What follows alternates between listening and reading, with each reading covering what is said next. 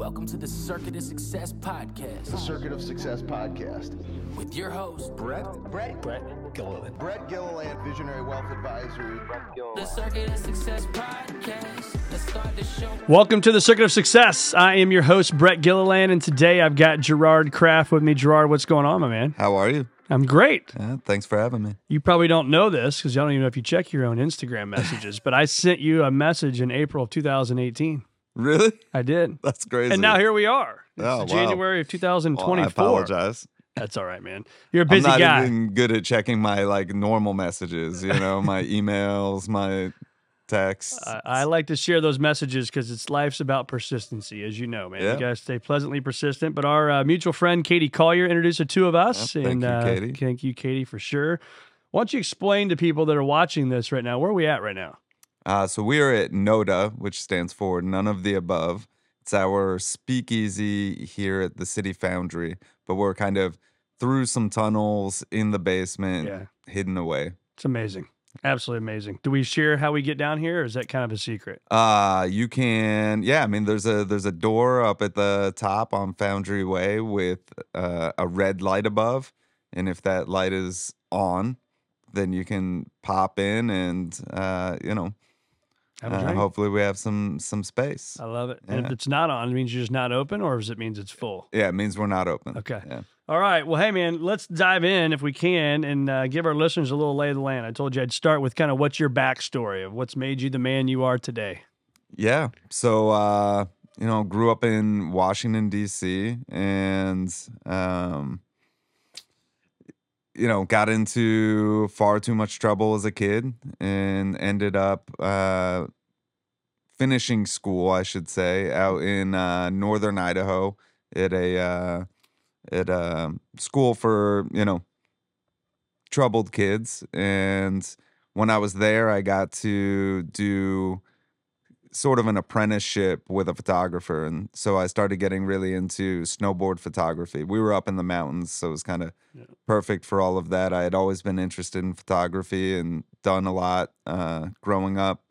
And so got to really, you know, see kind of the professional side of it and you know, we were doing everything from skiing and snowboarding to wakeboarding uh, and skateboarding in in the summer and then I moved to Salt Lake City after that school to go to college and to continue my photography.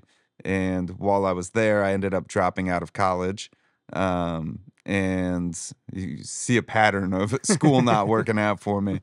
Um, but I took a job just kind of in the morning, I took a job washing cars. And at night, I took a job washing dishes and, you know, still was doing my photography Yeah.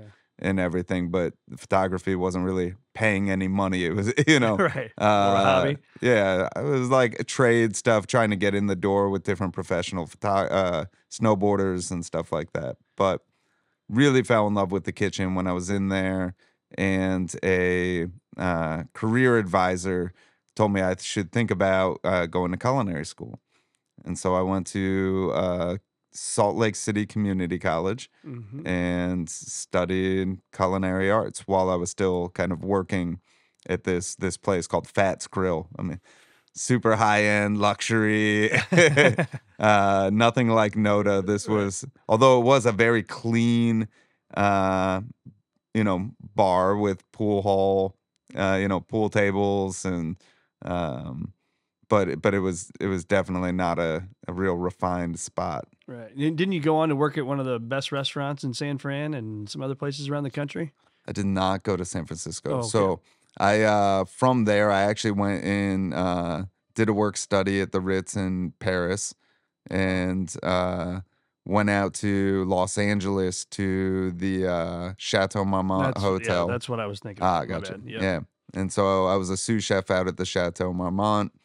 Um and staged at a place in New Jersey for a while called the Ryland Inn, which was kind of on a five acre organic uh, farm and uh, just outside of New York City. So it was a Relais Châteaux property, um, all tasting menus. And I think that was about the the scariest place I ever ever worked. Um, What but made it was scary? amazing. It was just a very intense uh, atmosphere, and uh, you know, very driven people. You know, all the people that worked there, all you know, super successful today. You know, so I was, I was definitely in over my head, but you know, in the best kind of way, right? Yeah. So did you look to those guys and gals for leadership and advice, or was it cutthroat and it didn't work that way? Like, what what was the environment like in a restaurant like that? Yeah, I mean they, they were all like pretty cutthroat, but it was you know, uh, you know, everybody was helpful, and uh, as long as you were trying and and pushing, and uh, you know, so I, everywhere you went, you were just trying to kind of learn as much as is humanly possible. So I'm gonna go back to when you went um, out from from the East Coast to the West Coast to finish school. Like, what was it about you, or maybe your upbringing? I don't know what it is, but I'm always fascinated by guys that guys and gals that that do something like that and have a pretty dramatic, you know, event happen, and then all of a sudden now you fast forward where you're at in 2024, right? Like, what do you think it was specifically about you that made you go a different route than maybe you could have gone? I don't know. You know, I think I've always been, you know, a fan of the road less traveled, Mhm. and uh, and I don't know if that made all the difference, you know, but uh, uh, I've I've definitely always appreciated the struggle, and I I don't know why that is because it's probably a horrible trait, probably something I Like should talk to a therapist about, but uh, but I you know I always wanted to you know do things on my own and um you know, do things the hard way for some reason. And, you know, I think when I was looking to finally open a restaurant, I didn't want to go back. You know, my whole family's from New York City and DC, and I didn't want to go back there and kind of fail in front of everybody. I kind of wanted to, you know, branch out on my own, do my own thing. Yep. Um, and again, you know, I it, it worked out somehow, but God, uh, probably not the smartest way. You know, I could have opened in New York City around family and uh, yeah, you know, had all sorts of family friends coming in, but uh, thankfully St. Louis really welcomed me. So And talk about that. lucked So, what brought you to St. Louis? I read that story. I think that's pretty cool. Yeah, I mean, it was uh, again, I was 25 years old, so uh, I look at 25 year olds now and I'm like, oh my god, What the hell was I like how was I 25? Um, you know, so you know, wasn't always thinking entirely clearly, but you know, I I knew I wanted to do something on my own. I wanted to get out and you know, I had seen some stuff in I think like Bon Appetit magazine or something like that about St. Louis and I think an American place had just opened. Uh, Monarch restaurant was was doing really great and I had just read about Kevin Nashan buying Sidney Street Cafe and he had just come from like uh Martín Berasategui in Spain and Daniel Boulud in New York. And so I was like, oh, this is kind of a cool city. And I, I used to have a weird hobby of, I still have a weird hobby of staying up late and looking at real estate. Mm. And uh, just kind of started looking at real estate in St. Louis and stumbled upon this ad that was uh, wine bar for sale, which looking back at niche when niche was not it was dirt floors hole in the ground no electricity i was like how is this a wine bar Right. um but yeah then i uh I just kind of came here on uh new year's day uh in 2005 and Oh. i i literally signed it on the spot and i remember my brother like do you have a lawyer what are you what are you doing What's a lawyer? What do I need that for? Right. so uh, thankfully, I had my brother uh, investing and on my side because he was able to at least Was he local at all? steer me. No, my brother Okay. lives in London, Okay. but he was at least able to to you know Who's your help business? me make some business some smart decisions. My brother's like you; he's in finance. Okay. so That's funny. yeah. Yeah. So what? I mean, when you think about that that move, did you did you picture success in your mind, or was that just something you're like, "Uh, this is my passion, I'm going to follow it, and then its success has happened? Like what? Like what was it like if you look back to the 25 year old Gerard? I think I always envisioned success, but I think you know that vision of success is is continually changing, right? You know, I Yeah. think my my first vision of success was you know a successful neighborhood restaurant, and uh, you know I had been eating a lot at a restaurant called Prune in New York City, and there was a place called the Tasting Room in New York, and these were kind of like very small, but but kind of progressive and uh, different restaurants, and and that's kind of the between that and kind of what was going on in some of the small restaurants in Paris at the time and uh, in Spain. You know, that's kind of where I was where I was looking to.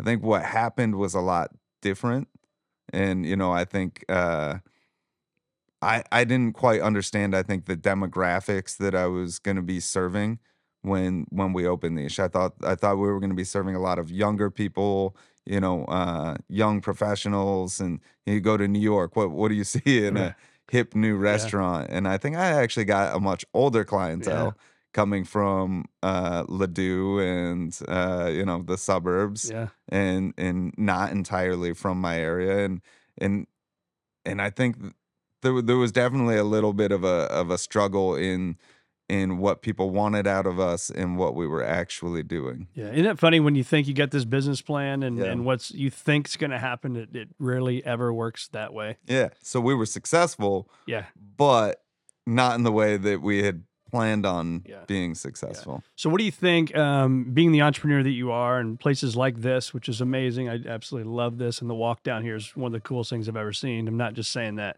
Um, from an entrepreneurial standpoint, what what do you think that you can share from a restaurant world to the to the business person or the you know the lawyer, the whoever's watching this right now? What do you see the similarities that can be learned from your world into the business world? Oh my god. I mean, you know, we are in the business world, so uh, yeah, you know, uh, I think it's all applicable, really. You Yeah. know, and I think uh, flip that around a bit. I have learned a lot from the quote unquote business world, Mhm. and I think it was in 2012 we were opening Pastaria, uh, which was our fourth restaurant at the time, and I was really, really struggling, and I was struggling to to really manage them all. They were all doing really well, um, but all of a sudden I was managing four places and figured out I couldn't really micromanage four places. Yeah. And and I didn't quite see it like that. I just at the time saw it as everybody sucked. and and why was everybody sucking and and not doing Yeah. what they were supposed to do? And you know, you know, after a little bit came to the realization it was because I sucked. got to look within. Yeah, you know, I sucked. I was a horrible manager, and uh, I never really learned how to to manage. Right, you know, like in a restaurant when you're being trained as a chef. At least back then, it was you know again it was very cutthroat. It was very kind of military brigade system. It was you know Uh. I'm the chef. Yes, chef. Uh, you know, if I tell you to do something, you better fucking do it, and you better do it fast, and you better do it right, or I'm gonna be pissed you know and you you know it was, it was a lot of leading out of fear and and stuff and you know i had i wrote read this book called delivering happiness Hmm, if you ever read that yeah. one Shawn Achor, maybe. tony uh Hsieh Okay. who uh founded I, I never know if i'm saying his last name right but founded zappos Oh yeah, yeah, yeah. and uh and you know that that just clicked all a sudden i mean it was it was sometimes you read a book right when you need to read a book Yeah. and that was that book and it uh then introduced me to uh um tribal leadership. And so tribal leadership then kind of like gave that a voice gave that a language you know and you know we started to talk about you know uh we right? You know and and your language and and how the way you speak really kind of affects you know everybody around you. And it also affects the way that you're acting right so everything's kind of Yeah. like a language and so you know going from i to we wa- was the biggest shift in our culture and i think that's the most the culture part of it's the most applicable Yeah. part across the board I love that, man, because it's so true. We talk about our firm, you know, this isn't my firm, this is it our firm, and, and my business partner and I, we're we're very locked in on that one because people want to be a part of something, right? I mean, Yeah. and, and at what point did you believe in hiring people? I look back at the amazing Claire back there who upset all this up. Hi, Claire, and uh, like it, it- in believing in other people and letting go, right? Because that was a big one for me. Is when you started having multiple teammates is you know you- coming from the janitor to the CEO, and now you've got all these people. Like, at, at what point was it for you? What was the aha moment? Do you, do you recall that? Yeah, I mean, I think this was the aha moment. I mean, I was so stressed out. I was stressed out, uh, seriously overweight, uh, just angry, Hmm. and uh, yeah, I was just overall miserable. And I knew, I think, you know, in reading this stuff, you knew that I had to do a better job at training people, right? Yeah, and you know it started it started with me but then you know as we kind of started to come together as a group we realized that if we can train people the right way you know and if we can uh instill our values across everybody then everybody can kind of be thought leaders everybody can kind of start to make their own decisions based on those values right and and i think that that's the real key was kind of like distilling our core values figuring out what made us tick yeah. and then maybe how to teach people how to think like that Do you articulate those values to people? Like, would would they be able to say, hey, maybe they're on the wall, whatever? Like, they're, they're not on the wall we we we do our best and we we keep it pretty pretty simple we only have Yeah. five five core values so That's awesome. Yeah. But they can articulate those, which is a big deal. So how how do you then adapt to change? So that was a change, right? So now, hey, I'm moving forward. I've got these amazing people. I'm gonna be a better boss. How did you adapt to change now to take it to the level you've taken it to today? Yeah, I think that was kind of a one foot in front of the other. You know, I think I came back from, you know, I, at that time I was on this long flight and uh, I came back from this trip, you know, just charged, right? And, you know, Let's go. we're going to change everything overnight. Right, and, exactly. Uh, and, uh, you know, quickly realized that, that that doesn't happen. Yeah. Uh, in fact, I think when I told our now director of service, uh, but she was a, a server at the time, Mm-hmm. I told her that we were, you know, going to be making these changes. She just laughed. Yeah, sure. Yeah, Yeah. right. Yeah. Believe when I see it, dude. Whatever. Yeah, absolutely. And rightly so, right? Yeah. You know? Well, but I think you got to show up every day, right? Yeah. I mean, that's the thing I think about when growing a business is even on the days you don't want to show up, you show up. and you got to walk the walk, you know? Yeah. That's amazing. So again, change. Talk about COVID, man. That that had to be of any business. That had to be one of the biggest people I think in hospitality to make a change right during all that. What what did you learn as a leader, as an owner, as an entrepreneur, as a dad? Like, what did you learn during that time frame? During COVID. Yeah, Oh my God.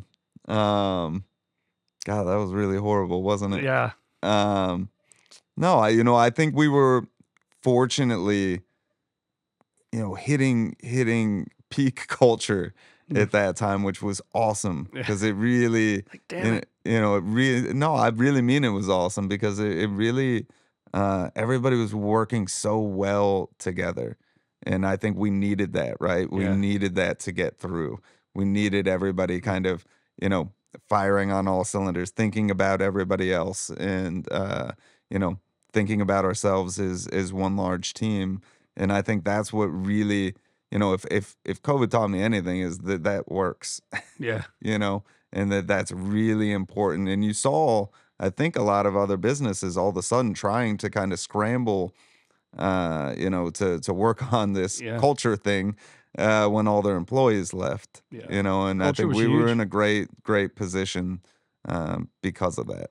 You know, it's funny you talk about that culture. Is during COVID for us, it was you know being in the the finance world, we were able to obviously have conference calls and Zoom calls and do all that stuff with clients. But you know, as a as a leader, we had to make a decision that people weren't going to come in the office for a while. And by about July, I think it was July of 2020, so only three or four months into this, our culture said to us, "We want to be back together." You know, and so it's like it was starting to have a negative effect by not being Sure. together on us, right? And so it was cool to be able to make that change and be like, "All right." Sign this form every day. We're not taking responsibility if you show up and get sick because nobody knew at that time. And Yeah, people started showing back up. And it was amazing how that culture and those values and that connection was super important to people yeah. that made our our culture start to go in, in the right direction again, which was a big moment. Yeah, I think we kind of let everybody take it the way they they were ready to take it. Yeah. right? Yeah. You know, I think there were people that were ready to come back and and and work, and we all kind of, you know, did that, and we tried to do that in the safest way possible, and and uh, you know, worked a lot with you know a lot of the community leaders, the doctors in the area They were kind of advising us and and in giving us good intel on on how we could maybe do it more safely and uh, trying to help our friends do the exact same Yeah. things. And you know, I think uh, again we, we we had a lot of voices on the team and uh, we all worked together really well to kind of push ourselves through a really really rough time. So uh, on the adapting to change, um, talk about niche. You, you've talked about the restaurant, and, and you decided to close it when it was booming, right? Successful. And so again, last night I'm doing my work. I'm researching you, and I know the story, right? I was in St. Louis when that happened, and, and like, hey, there's a successful restaurant closing. You normally hear the other way, right? so it's a head scratcher as a business Yeah. leader. This thing's working. The guy had the guts to go out there and close a successful restaurant. Walk me through that. What the hell was going on in your mind when that happened? Ah, um, you know, I think Niche was always tough, right? And Ni- Niche was a very tough restaurant to operate. And you know, we started in 2005, and I think we closed it in in what 2017. Um, you know, so that, that's a very long run for that restaurant. It was a very personal restaurant, and you know, I know that I had just passed the reins off in 2015 as chef to Nate Hereford, who now has the successful Chicken Scratch restaurant. Um, and I just, you know, it was, it was, it was, it's such a good point that I never really wanted this, this restaurant to start falling backwards. Yep. And I never wanted to, you know, be 10 years down the road from there with everybody being like, "Oh yeah, there's there's niche. It's Yeah. still there." You know, like Same old thing. it's not the hot spot anymore or whatever. You know, I just I I I wanted it to, you know, I wanted the legacy of niche uh, you know, to to end right there. It was kind of like that that That's moment. We had won the James Beard Award two Yeah. years before. It was just kind of it just felt like that time. Yeah. Well, it takes some guts, man. Well, And- I don't know if it's guts. Yeah, well, just, whatever you we know, want to call it, uh, I, I think it it is amazing. But it, but you're right. It's like we were talking about our, you know, you have a senior, I have a senior. Is it'd be like holding our kids back, right? Not letting them go. And I think your decision to close that was probably has catapulted you into another level of belief and growth and expectations. Would you agree with that? Yeah, and I think you know it's just kind of it's it's allowed us to change what we do and what I do specifically Yeah. for the company, you know, as opposed to, you know, being on the line or or whatever on Yeah. on such a regular basis um and kind of, you know, traveling to represent niche around the country, which I was doing all the time. Uh, you know, this allowed me to kind of really be the CEO of the company Yeah. and actually do the things that I needed to do to to grow the company and to you know uh, give back to our investors and and and help us get to the next level. How hard was it for you to leave the kitchen and get into again the the boardroom, if you will? How hard was that for you? It's still hard. Yeah. Yeah, that's your passion, right? Yeah. that's your baby. I, I enjoy cooking. I really do. And um, I wouldn't say I'm the best CEO in the world. you know, I'm I, I know there there's there's far better than Right. than me out there. I'm constantly trying, but you know, it, it's tough to to step away and just kind of do what you need to do at the time versus what you want to do at the time. So talk about building brand. Uh, obviously, the, the the niche group. Because how many restaurants total are there right now? God. Well, we have some shifting going on right now, so it's it's messing so with this will my air count. the end of January. a little bit. You know, we've uh Cinder House uh has closed. Um and Rockwell. It's my favorite chicken It's sandwich downtown here. So the Piri Piri. Man. Yeah. I'm sorry. I don't know what that is, but it's some good stuff. I do Uh, a meeting there once a quarter. I, Yeah. every, every quarter, I do a meeting there, an off-site retreat. So anybody listening, take your team off-site. You go somewhere, you learn, you you think, you strategize. But we always went there, and that's a chicken sandwich I had every time. But yeah. No, right. I Cinder House one of my favorite places. Yeah. Um but you know, it it's business. We uh you know, we had a five year contract and uh, you know, they're owned by uh, Caesar's Palace. okay, and you know they want to do something I think a little more Vegasy, okay, and you know it's not your style. Well, I, you know, I. It's also just not me. I'm not. I'm not from Vegas. Right, You know. I, I'm not uh, not a Vegas restaurant. Uh, that's funny. Uh, but uh, brands for uh, what strategies, maybe mindset, thoughts do you have when you think about your brands? You name your brands, you design your brands. What what what does that look like? What's that process look like for you? Yeah. So I a lot of research. You know, we really want to kind of dive into that world, uh, whatever that might be, and um, you know, so for the you know craft cocktail world, fortunately, it's one that we've been in for a long time because Taste, uh, you know, was one of the one of the you know kind of original craft cocktail bars in the country. I mean, there Mhm. was you know there was a couple dozen at the time that we that we opened. So um really kind of immersing ourselves in that experience and Yeah. just kind of going through all the details, you know, what what what does the menu look like? What do people really enjoy? What do people want? Is this a, you know, luxurious experience or is it a kind of divey experience? Is this, you know, which this is decidedly luxurious. Um, you know, how do we want the service to be? How do we want the the servers to to dress? How do we want uh Mm. the ice to look? What is the lighting? You know, I mean, there's we we try to really dive into every little piece of that restaurant in that genre uh to try to get it right. Big ice or little ice for the bourbon? For me, no ice. No but, ice. Uh, All right. but uh, you know, it, for if I'm drinking gin and soda, uh, I have a thing where I actually don't like the big ice cube because I kind of want it to to keep melting a little little, bit, bit. Yeah.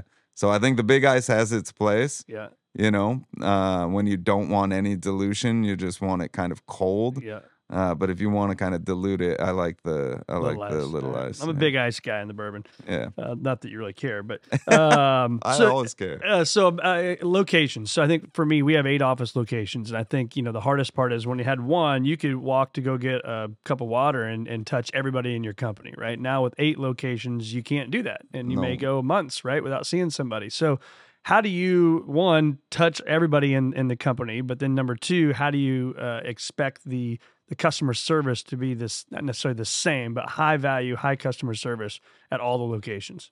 Yeah, I mean, number one, your manager is everything. Yeah, right? Your your GM is is the place. Yeah. Whether you whether whether you think you're the place or, or not, like Yeah, that. Your man. your GM is is the person for better or worse. Yeah. So you know, hiring Mm. that person's huge. Um, you know, I think always trying to keep communication channels open somehow. Something that we've always kind of worked on, and you know, we've we've used different things like the local company here, Bonfire, um, or even just kind of like WhatsApp threads, Mhm. stuff like that, to really try to to keep that connection going. You know, so even if you can't, you know, be there in person, like Yeah. for instance, Nashville, I I can only get there usually for one week every five weeks. Used to Yeah. be once a month. Now it's every five weeks. Um, you know, so you you- still have to kind of keep some dialogue, and so you know, and I'll, I'll go through different things where I'll set up uh, one-on-ones, you know, phone calls or group phone calls with different people to try to again start talking about food, talk about dishes, let's talk about wine, um, let's talk about service, let's talk about finance, Yeah. you know so i try to connect with people at different levels at different times too so i don't want it to always be like just me calling Yeah, about so why the scripted p&l list sucks Right. uh, but you know i want it to be like yo let, you know let's let's talk about emilia romagna Yeah. let's talk about food Yeah. and How how much do you let them decide what's on the menu? a lot. I give a lot, lot of leeway. Um, you know, again, you're you're, you're hiring professionals, and um, you know, I think honesty is one of our core values, and I think that's where you know we get the, these conversations going, Yeah. right? You know, we we're all very honest with each other about what's working, what's not working, what's good, what's not good. Uh, you know, we added hospitality into those uh, core values because I think you know in the early days I was not so nice about how honest I was Yeah. about everything. More delivery. Uh, yeah, Yeah. yeah, way better delivery. in, Working in on the yourself, honesty, right? yeah. Yeah, but you know, uh, but it, you know, when we when we first shifted our culture and we were trying to kind of like soften the culture, like that honesty piece started to go away for a little bit, Yeah. and that we realized how crucial that piece is, and it's really hard for people to to come to if they're coming from somewhere else. Yep. It's hard for them to hear all that honesty, and it's hard for them to give all that honesty. But yeah, I think that piece is critical when you have multiple.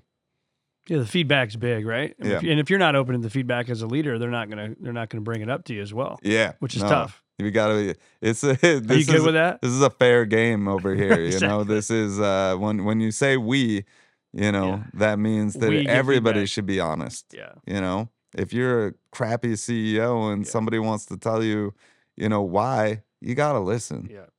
Yeah, and not respond, right? Listen Yeah. without response. Um, so if I followed you around, my boy Matt over here follows you around with cameras, let's say for you know the next week, what what am I going to see day in and day out that that Gerard Craft is not missing? That I am not missing. Yeah, like, are there daily habits for you that are like kind of non-negotiables? coffee a lot of Coffee. coffee. i have to have three cups of coffee before i do anything in the day Okay, um you know i st- go through every single morning and and check the shift notes and so i see you know what happened in every single restaurant the night before from sales to to you know uh who might be in that we know what kind of regulars were in uh you know anything bad that happened yeah. in that service uh are they making notes that you know John and Sally were Mhm. in, and they're Yeah. okay? So that just shows up.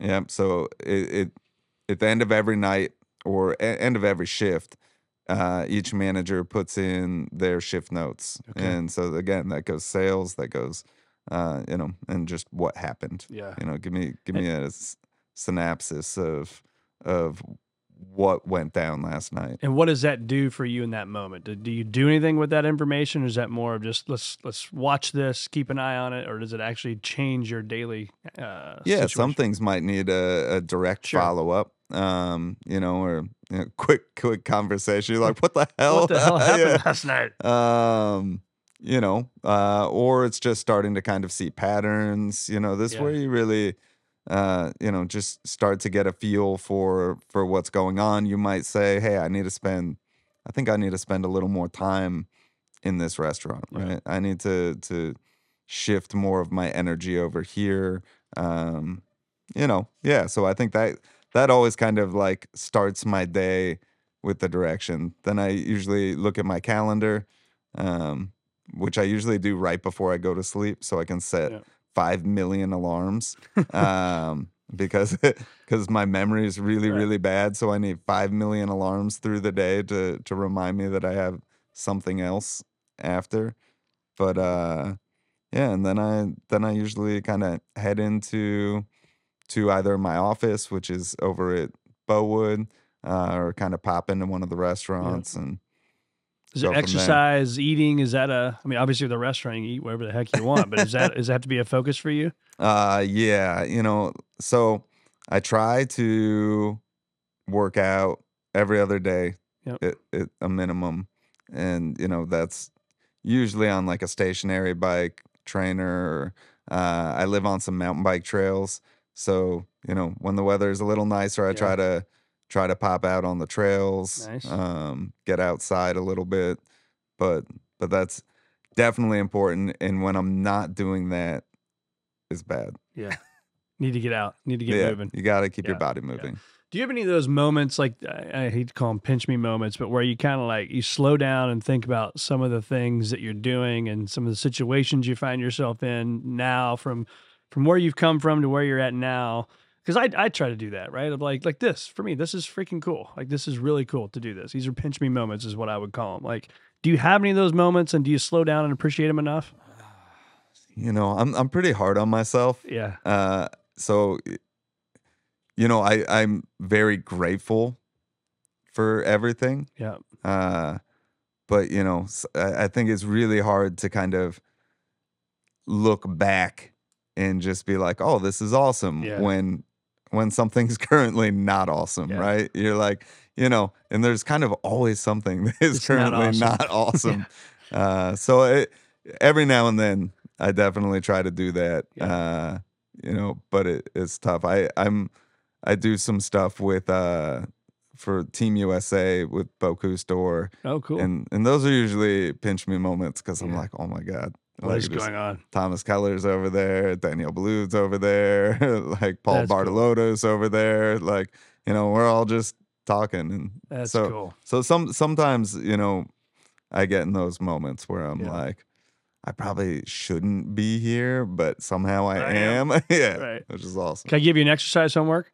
Uh huh, yeah. So I do every 90 days. I do what's called a gratitude worksheet. I go, are you a pic? Do you take a lot of pictures? Yeah. So I go through every 90 days, the calendar quarter. So just got done. I go through and look at every picture I took the last 90 days, and I actually write down in my journal like what I did. Like, hey, I'm sitting over here at this thing right for Team USA.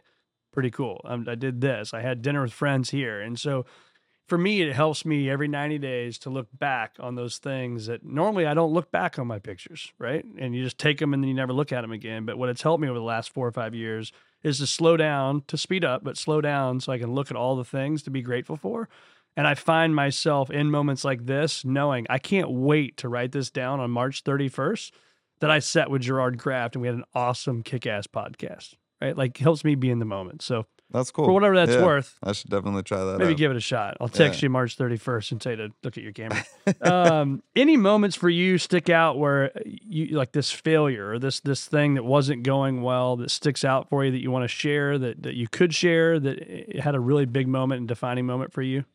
Oh my God, how many how many failure do moments we do, I have? have? Yeah. You know, so failure is one of our core values. Okay, Uh, I love that. yeah, uh, well, embracing it and uh, and and not to say you know failing over and over at the same same thing, but but you know we we all really learn from our failures, Yeah. right? You know, I think uh, I, I heard somebody talking recently about you know kids who maybe uh, everything was easy for them in high Mhm. school or something, Yeah, right? Like right. a, you know, uh, a guy who you know. Uh, you know, always had a date who, you know, a captain of the football team, Right. whatever, often struggle later in life Yep. because they just they just never had to like hustle or figure it out to like get to that Yep. next level. And uh so so I think so many of the failures in my life. So maybe maybe I'm more successful because I've failed so damn much. It's like, all right, let's give this Uh, guy a break. yeah, you know, and and uh, increasingly and still do. So I think failures are always uh, always huge. You know, I think niche niche was a huge lesson in failure, Mm. and you know, I think niche. Everybody looked at niche as this like trajectory from 2005 to you know James Beard Award, Food and Wine Best New Chef, uh, and just kind of like just kept seeing these things rack up Yeah. but I think definitely there were two times that we were hairs away from going out of business. Mm. That I was talking to people in New York and DC about jobs. Um, you know, so like I have been, you know, 2008 financial crisis Yeah. uh was was definitely you know it was actually probably 2010 right so like the tail end Yeah. when everything i feel like in st louis was was way harder um and they had just shut our highway down uh Mm, highway 40 which is like the main way to get to niche back Yeah. then and uh and it was brutal and you know i think working working our way through that you know taught us a lot i mean it taught me a lot about finance because Yep. because i think i did not understand finances as well as i needed to uh at that point. point and uh you know I, you, you learn so many of these lessons and we call a lot of these things failure capital Mm. and uh you know one one of our biggest failure capitals was Porano, which we're reopening Yeah. now. And it's like this this stock that you have. All these failures are things to build on later. So Porano didn't make it downtown. Uh, you know, but here we are seven years later, about to open, you know, in a few months Yeah. in Des Peres with another one. Um, you know, I think it's sometimes things don't happen the way they're supposed to happen because of the time, right? You know, maybe it was too soon um, or something like that, you know? So I don't know. I stack all my failures away in a file that I can kind of reach back to at any point in time. Would you say you're a guy that do you dwell on the failure for a long time, or is it kind of bounce? I because I call it the bounce back theory, right? If I get bad news, I go to my journal. I mean, literally, it could be within the hour of like, all right, here's how I'm going to get out of this thing, right? And I try to create a plan. I'm a planner, right? So I try to create a plan of how I'm going to get out of that. Is that something that you do, or are you more of a, yeah, maybe I'll let it sit there for a while and eventually I'll think of something, or like, wh- how does that work for you? No, I'm a fighter. Okay, yeah. So the same way, right? You're just going to put I'm a plan al- together I'm and fight. Let's go. Going after it in Yeah. some way, in some way, shape. Probably sometimes I should probably should step back. No, but I'm- but you're take a deeper breath You're- and uh, you know and and really think it through. But you know, I think in those moments, you know, the fight or flight kind of Yep. comes out, and you Yeah. start going for it. You're confirming what I'm saying. The bounce back theory is what I call it, right? Because the I've seen it now for 22 years in business. Now 300 and what I say earlier, 369 interviews later, like the most successful people bounce back immediately, right? They don't dwell on it. They don't have a pity party. They just get up and they go and they fight. And whether that's fighting or putting your plan together, whatever it is, you got to go take action and go make things happen. And and that's what again I've seen for two decades now. The most successful people don't dwell on it; they go make it happen. So I definitely have a little private pity party absolutely, say a couple cuss Yeah. words, you know, get pissed off.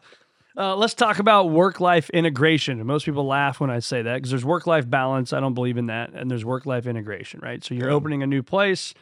There's no balance, man. You're you're probably here doing a lot of stuff, right? So how do you work on that work life integration part in your life?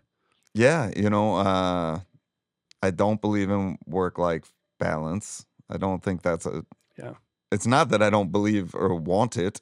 Yeah, right, I just don't know that it's always entirely possible. You know, you for sure. uh, I and I hate for people to tell people that it is right. right. Like, oh yeah, you can be super successful and do all these things, but uh, but you're also only going to work eight hours a day, and like, right. like, that's never going to happen. No. I mean, I'm sure it does, yeah, occasionally, but it's it's definitely the exception to the rule. And uh, I don't know, you know, I try to uh, do things that that I enjoy doing. I enjoy creating. You know, I really enjoy this Yep. this work. Um, I enjoy the people that I get to to work with.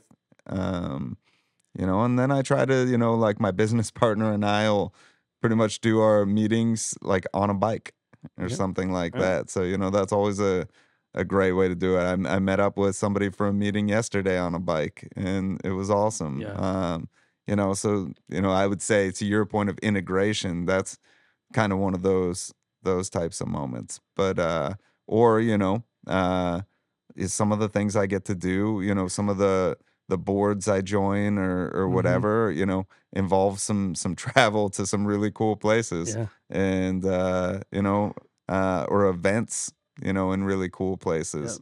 So I don't know, you know, try to have fun with it uh at the same time, but you know, it's you know, it's it's what you choose in life. I don't think everybody needs to choose that, and I don't think it is. You know, I don't think being an entrepreneur is for, as you know, is not for everybody. No.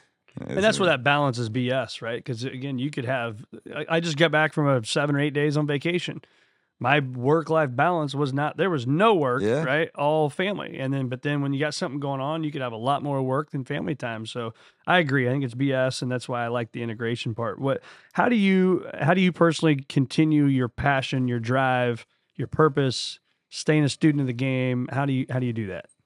Uh, one, I read a lot, you know, uh, and that's everything from you know cookbooks to uh, to uh, leadership books, and you know, I try to study a lot, and Yeah. you know, diving into to internet, you know, just to to continue to learn whatever that may be. That may be business, that may be leadership, that may be uh, a new recipe, that may be uh, design but I'm kind of always, always looking, always have my eyes open, always thinking. And I travel, I try to travel as much as possible because I think travel, travel, and reading have been the two biggest influences in my career. Period. 72 hours from now, where are you going to be? I'm going to be in Italy. Yeah. so I guess when this airs, I'll Yeah, be back be from back. Italy. But back. uh, but that's you know, uh, Europe's my favorite place in the world. Um, you know, and so getting getting to Italy is always always a treat. We'll to put it on the list. Um, how do you balance risk versus caution, right? Because this is a risk, right? The, the next place is a risk. But I think so many times what I've seen is people, the old saying paralysis by analysis, right? Is you don't trust your gut, you don't trust your business partners, you don't make the decision to go. How do you manage those two things? I probably don't manage. I probably take too. I, I lean on the too much risk side of things, and it drives me crazy when So you're when- always looking when at the risk. You're everybody's over analytical about it. No, Okay, I'm okay, uh, yeah, yeah, I'm yeah. always taking risks. yeah, yeah, yeah, I'm okay. like, yeah, let's let's do it. This, I think sometimes sometimes I should you know step back a little more and ask more questions. But Who doesn't uh, want to walk down a really cool hallway to this place, man? I mean, this was an easy one. This Yeah. the some some are a little harder than others. Um, but uh, you know, I think I, I, as I get older, I'm I'm trying to train myself to take a little less Yeah. risk. Um, and and that won't be obvious to anybody looking at all of our plans because we're constantly opening, but it's maybe what I'm opening Yep. uh, that that shows how I'm pulling back. Love that. So, last few questions here. Um, when when you hear the word fear, uh, I ask this question almost everybody: is how many of the fears you've put in your mind have actually blown up to the magnitude you put them in your mind to be? Oh, that's that's interesting. Um well, so far so far none of them have. You, you And, knocked uh, wood yeah, earlier, right? Yeah. And uh and I am a very superstitious human being. I usually do five knocks on the Yeah. head for some I'm reason. but- three on wood. I Okay. don't know. It's a weird thing.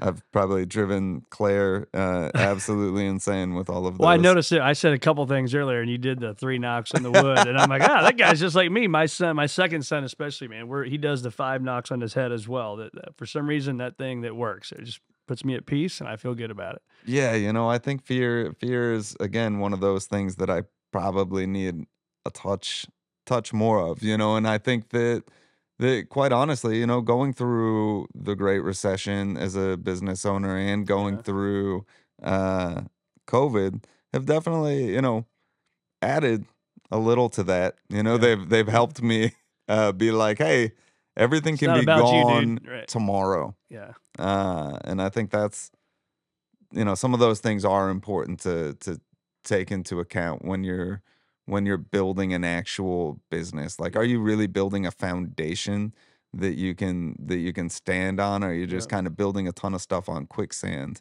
And I think that that's really my focus. You know, for the next five years is is all in in real large foundational work. So uh, our name of our firm is Visionary Wealth Advisors. So a name like that, by definition, it's you know helping people achieve a future right greater than Yeah. their past, and that's our mission statement: helping you achieve a future greater than your past. So when you hear those words, future greater than past, what comes to mind for you? I mean, so you know, my five year plan Yeah. uh, w- would would kind of be just that. You know, I think uh, we we have a pretty set vision of where we want to see this company be in five years and who we want it to be competing with and uh, what field we want it to be playing on. Um, and and that is a lot bigger than it is today. Mm. Um, you know, so so growth is a big part of our our vision, um, but it's also uh, a very very focused growth. Yeah, that is that sense. is who's in that room? Like how many people are in that room? Not necessarily names, but who? How many people are in that room? And what's that process look like for you to to build that vision out? Sure. Um, you know, so our CFO and uh, and our chief operating officer, Kate Wolverton. I mean, she's really kind of like, uh, you know, my right hand. Uh, and then the business partners, you know, Yep. our investors.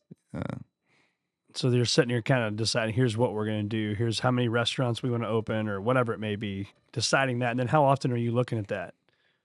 all the time. Yeah. Yeah, we're we're constantly evaluating different different deals on a regular basis. You know, if I I told people, you know, sometimes I think it's worrisome to to people because because we're constantly talking about deals. Yeah. You know, I mean, right. they're like every week. But they And- probably come across your desk all the time yeah, too, right? And so you know when. I think at first it's really hard for some people to be have those conversations and then you turn those down or whatever. What what happened to that one? Right. And you're like, yeah, it's gone. yeah, it didn't feel right. Um, you know, so I think we're we're evaluating all the time.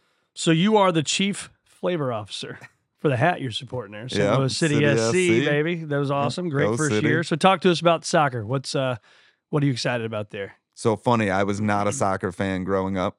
Uh, I played one season of soccer Yep. and I sucked, and it really made me mad. I was a, I was a great baseball player at the time, and uh, I did not like uh, how bad I was, and so that was it for me. And so it wasn't until I got involved with uh, Carolyn Kindle Yep. and uh, and and uh, Lee Brofman over at City SC Mm-hmm. uh, that I started to really fall in love with soccer. Yeah. And uh, you know, it's been an amazing journey so far. I think uh, I've been working with them for I guess four years Wow. now on this, and uh, you know, we're got a lot of really exciting things planned for the next season. Uh, season one was was the coolest experience. You know, I think uh, I I missed one game. I Oh, wow. think I was out of town, but uh, and you know, getting to see those games, the energy, uh, feeling, you know, getting to work with so many great local restaurant partners, you know, in in setting that up. It's it's just been it's been one of the highlights of my career for That's sure. cool. Yeah. And talk about that real quick for the person maybe has not been there or that's from another town or city listening to this. What's different about it than say the traditional, you know, professional sports stadium? Yeah, so it's, it's different in a number of ways. When you go to a, a professional stadium and you see, say, one of you, you know, some local restaurant there, Mhm. and and there's usually maybe like one or two in that in that spot. Uh, oftentimes, it's actually being run by the stadium itself, so the stadium managers. Yep. Um, and so we've done things a lot different at at uh, City Park, and all of our all of our vendors run their own stalls. So these are all, you know, local businesses and and I think we have something like 24 Wow. right now local restaurant partners throughout the stadium. And quite often you see the owner of all of these businesses right Oh, there, cool. you know, whether it's uh, Steve Ewing handing out hot dogs, Loryn Nalic over there at Balkan Treat Box, um, you know, and they're standing right there, uh, you know, working working the events, cool. and and it is really made for a unique experience because I think not only are you getting the best of the best, uh, you know, as far as restaurants, but then you're also getting the highest quality from those because they're doing it themselves. Yep.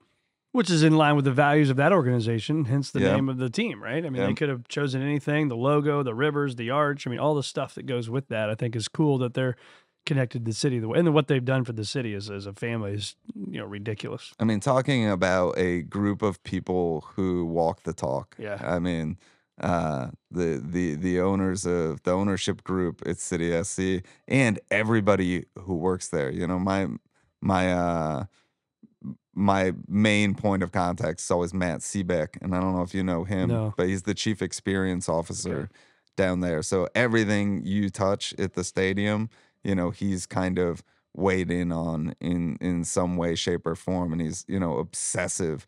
You know, whether it's you know the lighting and the music and. Uh, you know, w- you know when the, all the lights go out at the stadium. You know, like Such a cool you know he's obsessing about all that stuff and it's it's really cool you know their whole they have their own uh production team you know making videos and everything and all of those guys are like movie level producers they're Yeah. they're incredible and and again all you know so obsessed with with what they do and making that experience great and there's just no way when you have that many people who care so much about what they're doing Yeah. that you're not going to have a great Yeah, experience. Right. And, and the in the experience of what the fans got from the team. Yeah, and then the team, yeah, Right, I mean, and then the actual the actual players, players who all on you know pitch, right? uh, show up so big and are just also so nice. Yeah. you know, are Uh, you know, definitely took a page from the the Cardinals and Yeah. Stuff like that. These guys are you know class acts. Yep. So talk to us about what's going to be happening upstairs here. We're we're in the basement of uh, City Foundry right now, but you got expats expats coming in there, right? So Yeah. if I say that correctly, Expat barbecue. Expat yeah. barbecue. Uh, talk to us about that, and that's opening sometime this summer. Yeah, so we're looking at it June opening. Okay. So, and and the tagline for expat is expat uh, well traveled barbecue, Hmm. and you know the idea behind it is to um, look through the eyes of American barbecue with a filter on it, and that filter is how would you cook American barbecue if you were living in Spain, if you were living in Africa, you know, if you were living in uh, in China, and so you know what would your pantry look like? and you know how would you season your meat? How would you uh, do all of that to get it close to what you wanted to cook from home so this is this isn't really about trying to say do chinese barbecue right that's Right. not our, our intent we have n- no clue how to make chinese barbecue uh, but this is about how do we use those spices to create American barbecue, Hmm. uh, like you were living abroad. And you know, I think when when you talk about those kind of like flavor transfers, you know, all of food. I've been obsessed with this kind of forever. Is that all of food uh, is connected, right? If you really, really start to look at like all the noodle dishes around the world and you don't see a connection, Right. you're insane. um, you know, but but you see it all over the place. You know, you look at like Mexican cuisine and the the trompo for the uh, al pastor tacos, but Yeah. you also um, you know go to uh, you know go to Istanbul and you'll see the exact Yeah. same the exact same thing, but with different different flavors. So these techniques get kind of passed around, and the flavors all get passed around. So I've I've always been very obsessed with travel and how that influences Yeah. cooking. You know, I think the the word fusion was thrown around in a lot of very bad ways for Yeah. a, for a long time, but quite frankly, uh, you know, it is you know some type of fusion, and uh, and I think done done with respect, it can be really uh, really unique and really fun. I think at the same time, And a cool location too, right? You got a big big balcony up there, or porch. yeah, and so we, this is a three-story restaurant, and on the first floor, it's all uh, table service, server, more like plates of food. Yep. Uh, the second floor is an event space, and then on the third floor, it's all kind of fast casual, giant bar, uh, huge patio with garage doors, uh, astroturf out there, and yeah. a stage, uh, and you know more sandwich oriented. So, you know, kind of taking from the downstairs full plates of barbecue to how do we trans, you know, how do we make that into, you know, kind of a fun handheld Yeah. experience Awesome. upstairs. Yeah. Well, I can't wait to be there this summer. That is awesome. Last question for you. What would you tell uh, the Gerard of uh, the guy that was washing dishes, right? Just got out of college, not got out of college, just dropped out of college and then uh, was washing dishes. What what advice would you give that guy or the person listening to this right now, man, that may be in a spot that they think, how is that guy's success possible for me? What advice would you give him? I would say that the work ethic you are putting in today uh, will directly translate into uh, to your work 10 years from now. Yeah. you know? Awesome. Awesome, man. Well, thanks so much for being on the Circuit of Success. It's been awesome having you. Oh, thank you for having me. It's great.